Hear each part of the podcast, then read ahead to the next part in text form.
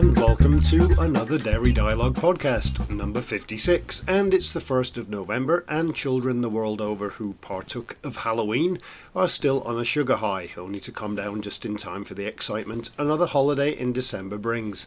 I'm Jim Cornall, editor of Dairy Reporter, and as you may be able to tell by the voice, I've still got a terrible cold.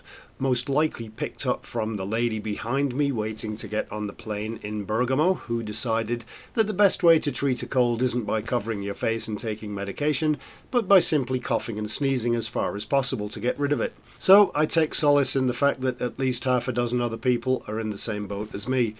I was always complimented for my husky voice on the radio whenever I had a cold, so perhaps the lady did me a favour, but sure doesn't feel like it.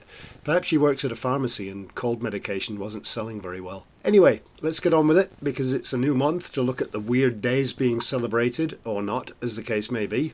And it's also time to tell you about our guests on the show this week. We have four interviews for you. Mairead Dunphy, Mission Communications Manager at Stonyfield Organics, talking about the company's Play Free initiative.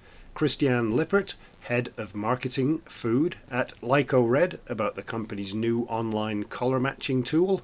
Innotec and EMSUR R&D Director Pascal Reyna and Global Marketing Director Cayetano Martinez, who tell us about the new facility the company has opened in Spain.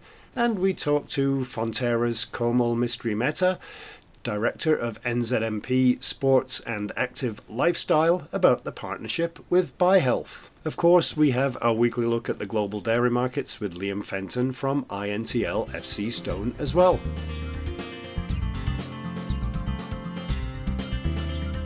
But before all of that, it's been a cold week here and a bit wet, so much so that the roads were being gritted in the mornings this week, and I'm not really impressed. It's a bit too early for that.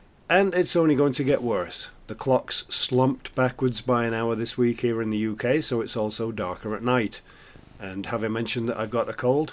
Oh yeah, okay, I have. I also managed to do something strange this week, although really nothing to do with Halloween. I'm sure you've all seen those headset microphones that have headphones and then a microphone that you can move out that sticks out in front of your face so that you can do things like interviews for the podcast.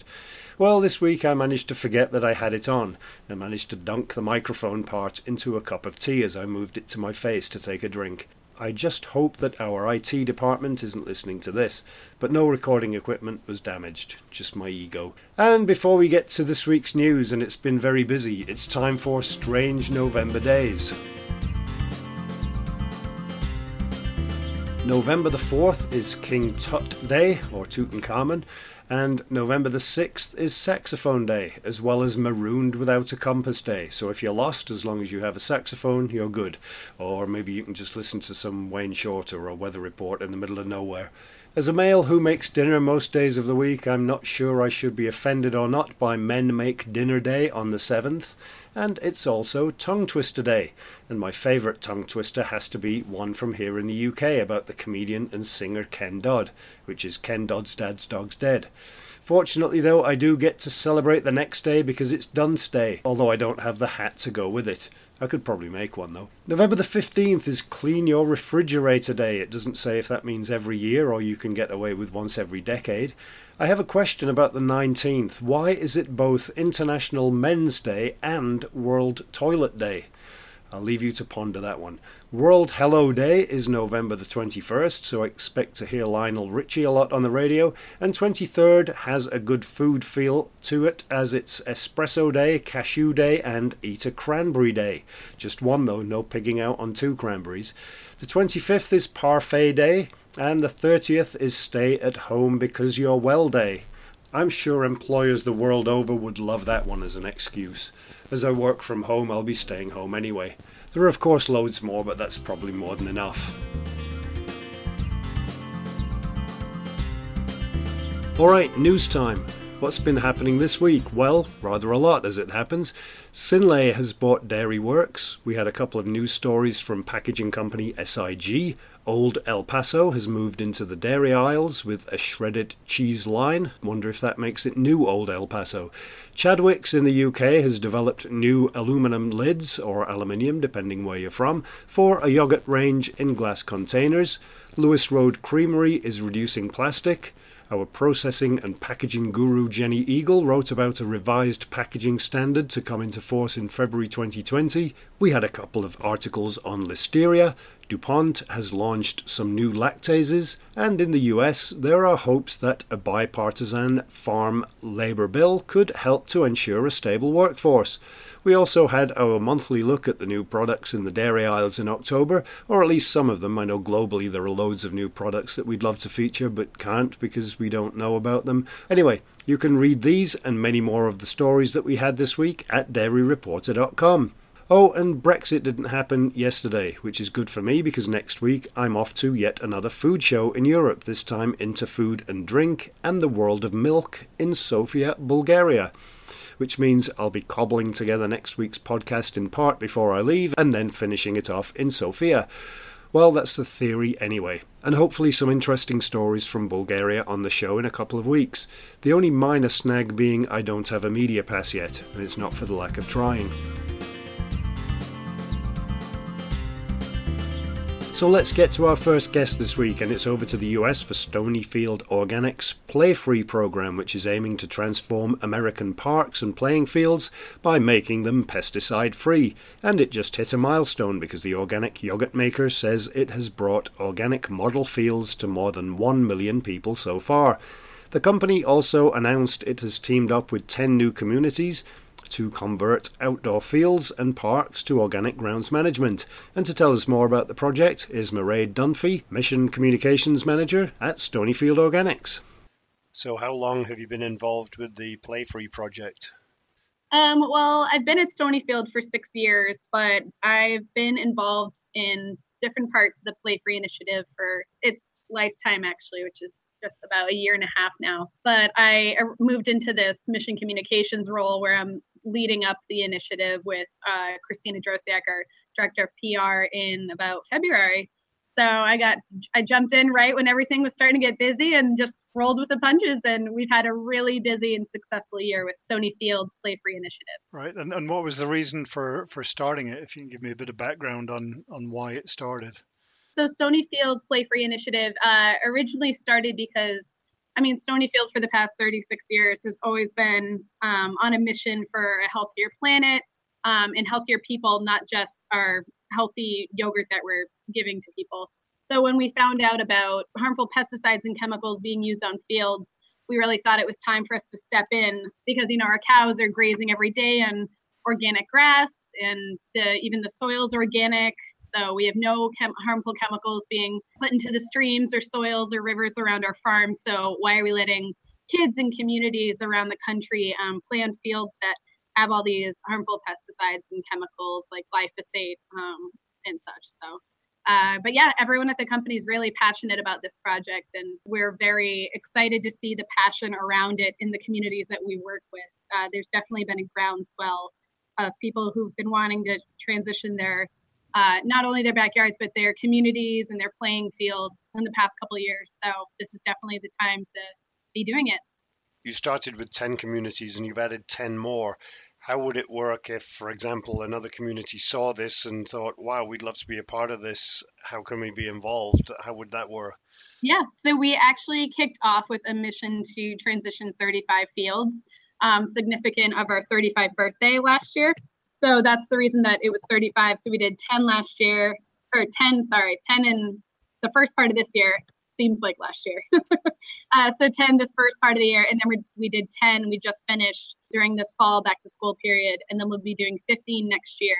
And we'll be working on ways to keep the future of this project alive and seeing how we can most benefit the communities. But we really thought that even starting with 35, which was a big number to us at the start, was just a great way to kind of spark the kind of adrenaline and the activism around this so that neighboring towns of the cities that transition their fields could see that, hey, this actually works. And this is definitely a benefit for our residents and the kids and all the sports teams and everyone on these fields. So we'll see what happens after our 35 fields are done, but we're definitely in a long term. And how are you able to address the fact that parks and playing fields are not necessarily closed ecosystems? There are things like roads, rivers, local industry that may affect the conditions there. Absolutely. So when we say we're transitioning the entire area to organic, it's not just taking off the glyphosate, which despite all the news attention right now is a very popular subject. There are many different chemicals, up to over 30 chemicals used on any park or fields that can be used on there. So that's why we're helping them totally transition their fields. As far as outside factors, the teams that we work with who actually transition these fields, like Beyond Pesticides, Osborne Organics, Non-Toxic Neighborhoods, Midwest Grows Green, they have their own experts that go directly to the field and do soil samples to see what's actually going into the soil, whether that be from chemicals or pesticides, or even the, like you're saying, the neighboring factors there of what it's surrounded by. And they see how they can best kind of cure that soil and make it healthy again.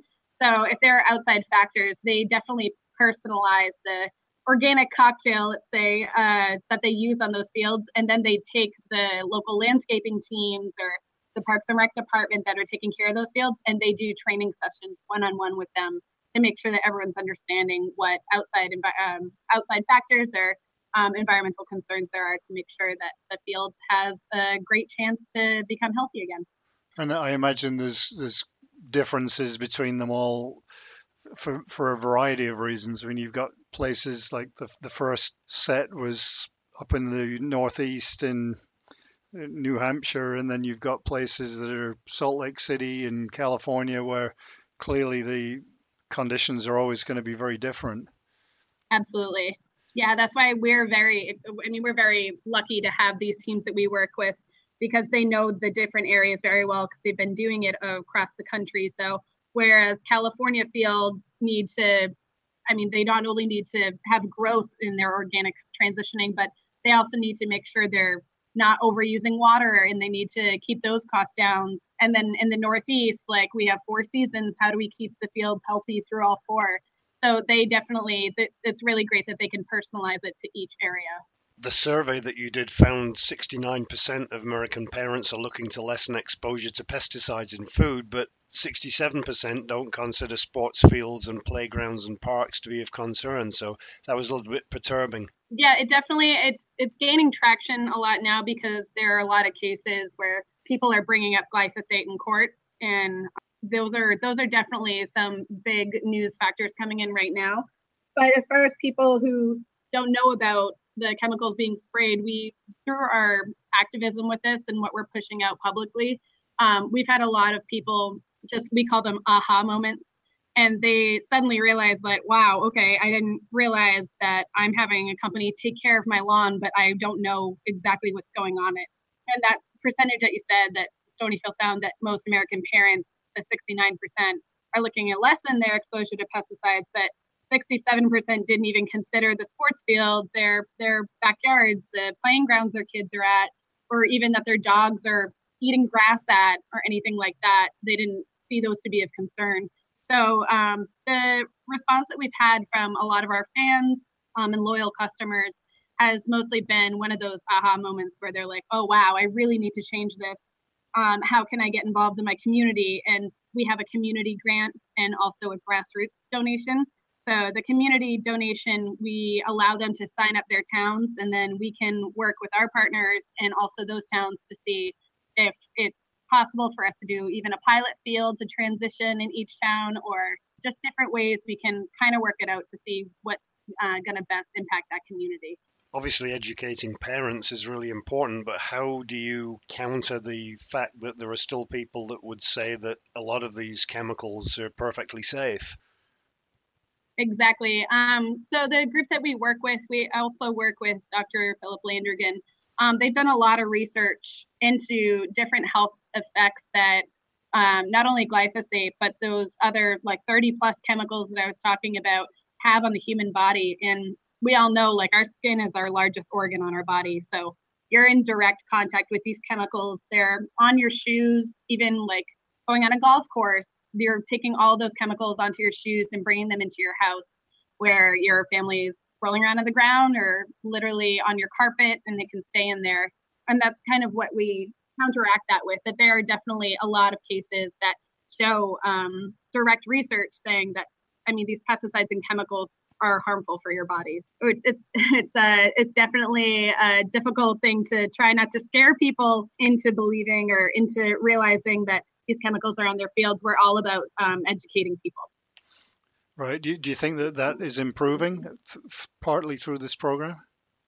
Absolutely. Yeah. The education and the awareness just of this in general, we've definitely seen a really big increase in it.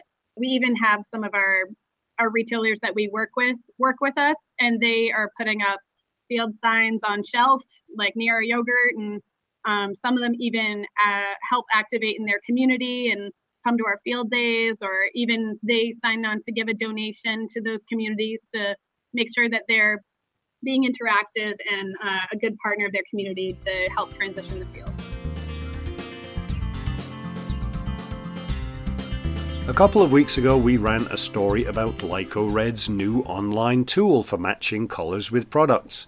So you go to the website, pick the colour you want for your beverage or yogurt or whatever product you have, and it tells you which LycoRed products will give you that colour. It's a really cool use of technology, and of course it's 24/7.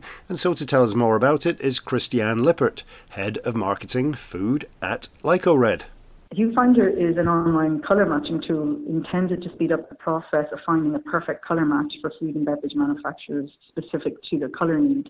And what's really important is that it integrates application and stability insights from across all the segments we have worked on to date. The tool, having been in the printing industry for many years, we have like they're called Pantone charts. Tool reminded me a bit of one of those. Was that how was it developed? It's exactly.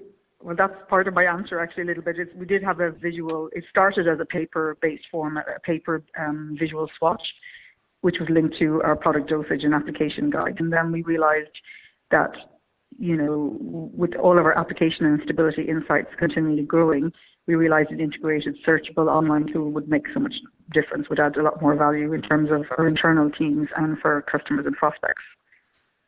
Right, because it's something that 20 years ago you could never have even conceived of something like this, but now it just seems as though it's relatively normal. It actually was not difficult to do. It was the biggest piece is actually collecting the data behind it and then putting it in a form that can be searchable and an algorithm to help search through the data then. So not tremendously difficult. Of course, we'd built a lot of the data in the first place and we've been doing that continuously over a few years. So what we did have in the past was a paper version. And so continually updating a paper version, it just never seemed to be quite up to speed, basically. Yeah. So we then had to think about how can we do it in a more effective way that actually makes more sense for our customers as well. Right, and with it being online as well, it's a 24/7 solution. Exactly. It's a really useful tool for both ourselves and our customers. It's very simple and intuitive as a process. So a customer or prospect simply can go to the website, which is lycored.com/QFinder. Then you can select the segment and subsegment of interest, the shade that you're looking for, which you find on a color gradient, and then the tool's algorithm that matches our data against that. And then you simply get a color product name provided. It gives a recommended dosage, labeling guidelines, expert application tips, and other relevant technical details. At that point, there's even an option to have a report emailed to you or to ask additional questions in a comments box. At this point, we actually, if someone does request a report or make comments, we get an alert directly to our customer experience team so we can respond. I think the key thing to say, though, is that customers are always welcome to contact us directly. It's not intended as an alternative to the consultation process, but as a tool to enhance the process, to speed it up. And it's also something that it's a good start point, I suppose. Exactly. It's already giving you a starting product to work with, the details of how it can work, how to use it in that particular application. And from there, they can contact us to order a sample if they'd like to. Are all the colour solutions that are generated by the tool suitable for all formulations? So if you say picked a specific shade of red for a yogurt and it gives you the answer of how that should be made up. Would that always work for a yogurt, or do you have to tweak sometimes? Each colour solution provided relates to the segment in particular and that ingredient matrix and the processes typically involved. So we've broken QFinder down into segments and subsegments so that we've correlated findings from stability and application studies for those segments, so with associated Pantone references for our colours at various dosages. And because they simply pick a shade, for example, within the yogurt segment, QFinder can match a shade to one of our products in that application, so taking into account the other ingredients and the processes. Okay. It is important to be aware, though, I would say, that, for example, a colour that would work very well in UHT-treated dairy may not be the same as a product that would be used in hard-coated confectionery or plant-based meat alternatives based on both the shade and functionality. But the segments are split so that you will get the correct answer for the segment you're looking at. I think the beauty of the tool is that we capture the learnings from our stability studies in our outputs. So, for example, the shades that we offer as available for UHT-treated dairy are those that are that we highlight post-UHT treatment. So they've already been tested in that application, and likewise for areas like hard cheeses or fruit preparations. They've already gone through the typical process, so the colour shades we recommend have already been tested in those applications.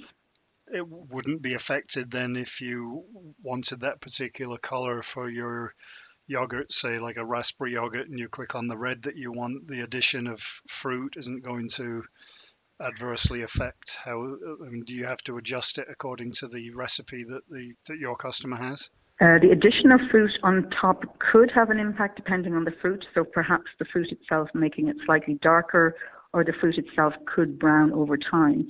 Typically, to hide fruit browning, colour can actually be added to the fruit preparation before adding it to the yogurt. So adding colour directly to the yogurt to be blended, or adding colour to a fruit preparation are both separate search options on QFinder, so the shades and applications themselves differ. So whatever your customer wants, you've pretty much got it covered then? Pretty much. I think there are still segments we will continue to build and grow, because the database will grow as we continue to do new stability studies in new segments or new application areas, but we have a very good base of data already existing. Do the products have any effect on the end product in terms of taste or? No, actually our colours are taste neutral, so no impact on taste. They are also all typically pH independent and withstand heat and light very well. They are all also vegan, kosher, halal, allergen free, and so will usually positively support any labelling opportunities that a customer may have. And of course, as I've said, many of the segments take into account typical ingredients and processes based on our stability studies. So it's adjusted so that there shouldn't be a huge amount of additional effect in any way. So you've answered the next question as to whether they're good for dairy and dairy alternatives. Pretty much, yes. I think what I would say is, in our experience to date, our colours work very well in dairy and also plant-based, although as a lot of new plant bases are coming to the fore, there are still areas we need to continue to carry out further research, because it's a fast-growing area with lots of new materials to work with and new ingredients to work with in this plant-based space. And I suppose, again, as we mentioned at the beginning there, it is a start point. So if anybody's got any questions or concerns, then you're there to talk them through it from whatever point they reach. Exactly. We don't see this as an alternative to direct consultation, but rather a tool for greater speed in product selection and with integrated insights. But I would say that for sure, if anyone has questions or if the tool doesn't give the answer they specifically might be looking for, the best solution is to contact us directly. Has it been used so far? Have people that you work with commented on it yet? It is quite early days in the market, but we have had very positive feedback from customers so far. We do actually use it interactively with them as part of the consultation at times, or they can also search themselves remotely and order a sample as a next step. So the feedback so far has been very positive, but it is quite early in the market. It's probably literally only a week or so since we've really publicly launched it. And it's also easier for you if you're on consulting with somebody that isn't in the office with you. It's a good opportunity for you to be able to talk them through it so that they can actually see what you're talking about as opposed to trying to explain. It makes a big difference for them remotely having that tool. Exactly. And we hope to also update our website with additional colour segment information across our segments within the next week or so. So there's also a lot of the stability data in more detail available for our customers and prospects to read through. So that will be coming in the very near future. So we have additional backup data that customers can see as well. The QFinder is a complete tool as it stands, but we will always add to it. So as we build new data in any new segments, we will continue to build that into the system so that it's as complete as possible for the wide market audience.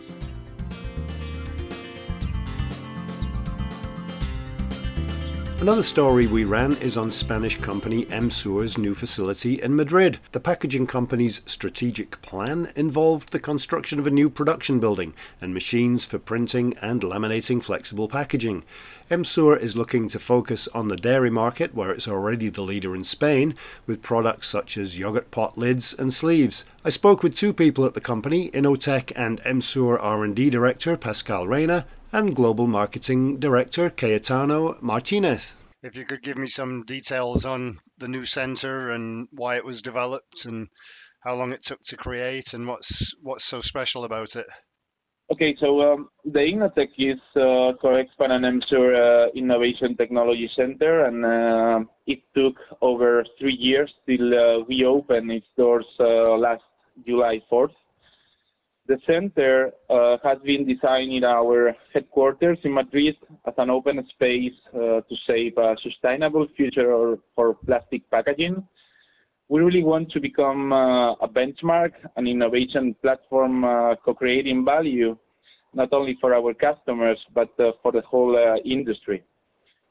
Apart from our technical expertise and experience in the dairy packaging industry, I would say that the main differentiation of Innotec is our unique setup of pilot lines, extrusion, lamination, new generation of form, fill and seal equipment, sleeving tunnels, analysis lab, that really allow us to combine rigid and flexible packaging technologies and speed up the packaging development process of our customers. Okay, and where is the center located? The center is located in Alcalá de Henares, in Coexpan and EMSUR global headquarters in Madrid. And how does the collaboration that you're doing with other sectors of industry work? Yeah, so we work across the whole value chain of plastics, from raw material suppliers to recycling companies and public institutions. Within the packaging industry, we also collaborate with other agents like universities, tech centers, and or investigation centers. Additionally, we develop products not only for the food and beverage industry, but also for pharma and other industrial sectors. How does the Innovation Centre work on the issues of sustainability? Because I know you already mentioned sustainability, and it's very important for consumers these days. Yeah, actually, sustainability is strategic for us. We work focusing on the three pillars of the circular economy, which means reduce, recycle, and reuse. At Coexpan and EMSUR, we have made a clear commitment to eco-design and recyclability of our packaging. We currently work with several dairy customers, raw material suppliers, recyclers on rigid and flexible alternatives to improve the recyclability of the final pack as well as its carbon footprint impact. Our new generation of packaging contributes to greater food availability and reduction of plastics waste by providing products that are recyclable or biodegradable after use, whenever possible, including recycled material, guaranteeing optimum product quality and safety conditions. Okay, we are also currently involved in various projects promoted by the European Commission, aiming at developing bio-based materials with enhanced compostability properties or recycling polymers, such as EPS Sure, the chemical PS recycling, that's a live initiative, or the Recycalypso with the French CTO Association to implement a recycling stream for polystyrene in dairy, or BioNTop for the new development of the PLA with better biodegradability properties. At Innotec, as my colleague said, we can extrude, laminate, coat, thermoform, pouch, and label thanks to the 6 pilot lines installed. Our complete set of lab equipment also allows us to identify and characterize properties of the new structures developed at the center. And I know that you have a lot of products outside of the dairy industry, but because we talk about the dairy industry, what products do you have that are relevant to the dairy industry? We, as you know, we are experts in dairy market, where we have been developing solutions since 1973. Over the years, we've left our innovation footprint through several new products launches, such as multicolor and stripes in the 80s, foam polystyrene solutions in the late 90s, and PLA base webs in 2015. Another recent launch that we've been developing in collaboration with our one of our key customers is the removable Europlayable, easy to peel off for the consumer, and which foster the recyclability of the PS cups. The final question that I have here is, how do you see the future of the Innovation Center? Obviously, it's just opened, so what does the future look like for it? Yeah, very interesting question, Jim. It is obvious that we live in a constantly changing environment. Concepts on consumer trends like sustainability, convenience, on-the-go consumption, connectivity, active and smart packaging are changing in somehow the whole packaging industry.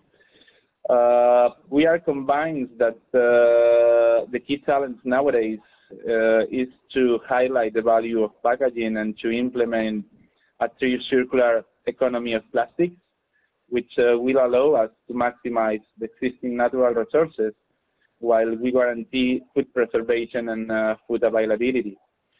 We see Innotec in the future as a reference collaboration platform in order to accelerate and address the great challenges of the sector. A place where we can develop with our customers and partners a new generation of packaging solution and materials, more sustainable and efficient.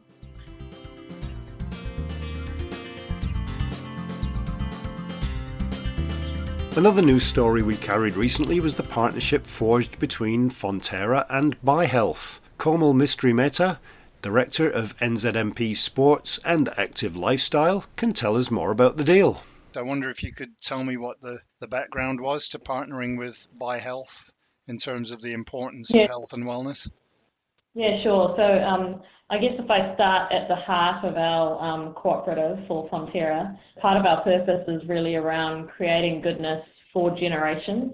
And, you know, part of bringing that strategy to life that was released a month ago, part of that was around, you know, the establishment and the acceleration of what we call functional nutrition. And for the business unit I lead, which is one of those units, it's really around sports and active lifestyle, which you can probably look at in terms of health and wellness. And I guess, you know, our purpose is around how do we take goodness to generations through nutritional solutions. And we work with brands all across the world, and we are really focused on, you know, supporting consumers' lifestyle concerns. So if I give you a couple of examples, you know, it's no surprise around obesity. It's tripled since 1975. Now more than 1.9 billion people that are obese around the world. You know, another example is when you look at Americans, they're more concerned with anxiety than being overweight. And actually, Globally, anxiety and stress is one of the top health concerns, which has actually surprisingly overtaken weight management. So when we look at those lifestyle concerns, I guess we look at, you know, how can we be part of the solution from a nutritional perspective, and we look to work with partners around the world, By-Health being a great example of that, that are looking to solve for the same consumer needs. So we have partnered with By-Health. They are one of the largest vitamins and dietary supplement providers in China. We've worked with them for a number of years, in particular in our dairy proteins, and we decided to take our collaboration to the next level to collaborate on some of these kind of health concerns, in particular leveraging our specialty ingredients, which are our probiotics, so HNO1 and HNO19, and also our dairy phospholipids. So that's really the background to the partnership. We're really looking to kind of, I guess, leverage the expertise that we have within those specialty ingredients, and also By-Health expertise within vitamins and dietary supplements and intimate knowledge of the Chinese consumer, to be able to come up with innovative projects and products together. One of the questions was going to be what they bring to the table that you couldn't do independently. So I guess it's really just the complementary nature of the fact that they're working in a different field that you don't work in. So it's synergistic that way. Absolutely. Look, it's synergistic in terms of the expertise they bring in supplements, and for us, it's the expertise we bring, you know, in those specialty ingredients like the probiotics and the phospholipids that go into supplements. So it's really synergistic, and you know, we're both after the same outcome, which is to provide solutions to that end consumer. And what kind of solutions are you looking to develop? I know you mentioned the obesity and anxiety. Is it products that you're looking to be able to address things like that with? Yeah, I guess a couple of different areas. So it's around, you know, mental wellness and metabolic health. Obviously, those are two very big areas. And also, you know, part of that for consumers is also the anti-aging area. So if I was to couple it around, you know, those three big platforms, that's what we're looking to develop around. Which markets? Would it be global, or will it specifically be for the Chinese market at this point? Look, initially it's for the Chinese market, but obviously we're a global organisation with presence in over 140 markets, and By-Health are also increasing their international presence. So with the acquisition, for example, of LifeSpace last year, which is an Australian, the biggest Australian probiotics supplements company. You know, we're looking to support them across their global footprint. Fonterra established that sports and active lifestyle nutrition division recently. Is that's perfect for this kind of partnership? Yes, absolutely. Look, we established the sports and active lifestyle division a year ago now, and you know, this is one of our key cornerstone partnerships, especially in R&D. So we're very excited about it. From a partnerships perspective, you know, By-Health is a fantastic brand. You know, from a values perspective across the two organisations, we work in a similar way, and so it was a natural next step for us.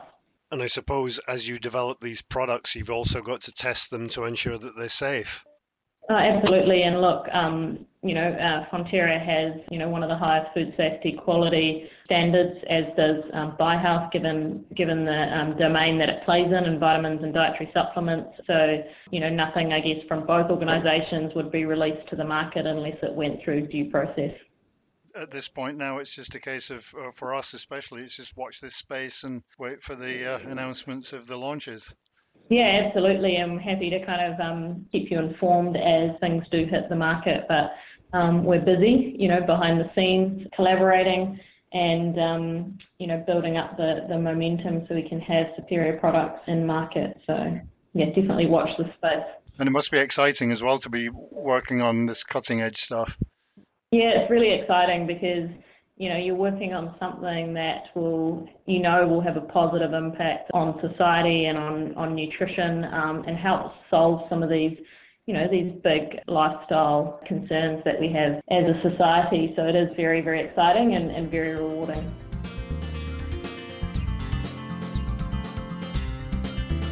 And now it's time for our weekly look at the global dairy markets with Liam Fenton at INTL FC Stone. Butter has remained relatively stable to slightly firmer this week. Concerns in the market relate to the fact that there is a Dutch supply of butter to come to the market yet, and also a similar supply maybe of Irish butter. But it hasn't weighed too much on futures yet anyway. Buyers seem happy to get their hedges in place at these levels, regardless of market comment. Butter ahead of Christmas was trading around the 3,700 level. Quarter one finished the week up about 50 euros on the week at 3,700 also. Quarter two remained the same level of 3,770, and quarter three was up a bit at the 3,825 level. Skim milk powder has continued to remain firm. Exports continue to remain strong for European product. Novdec was up about 30 euros to the 24.40 level, which matched where quarter one also finished the week. Quarter two finished at 24.70, up about 20 euros on the week. Quarter three finished at 24.75. Whey has not been as strong as late, finishing at the 7.65 level. Thank you, Liam. We'll talk to you again next week. INTL FC Stone provides risk management and margin hedging programs and services, as well as OTC hedging tool and M&A advisory services to the global dairy industry. And that's it for the first show of November. In the pipeline, we have interviews with Tate & Lyle and Tetra Pak, as well as whatever I'm able to get from the event in Bulgaria next week. That's if they let me in, which may be a struggle if they only speak Bulgarian. I know these days there are plenty of translation apps you can get on the phone, but I don't totally trust them to mangle what I'm trying to say.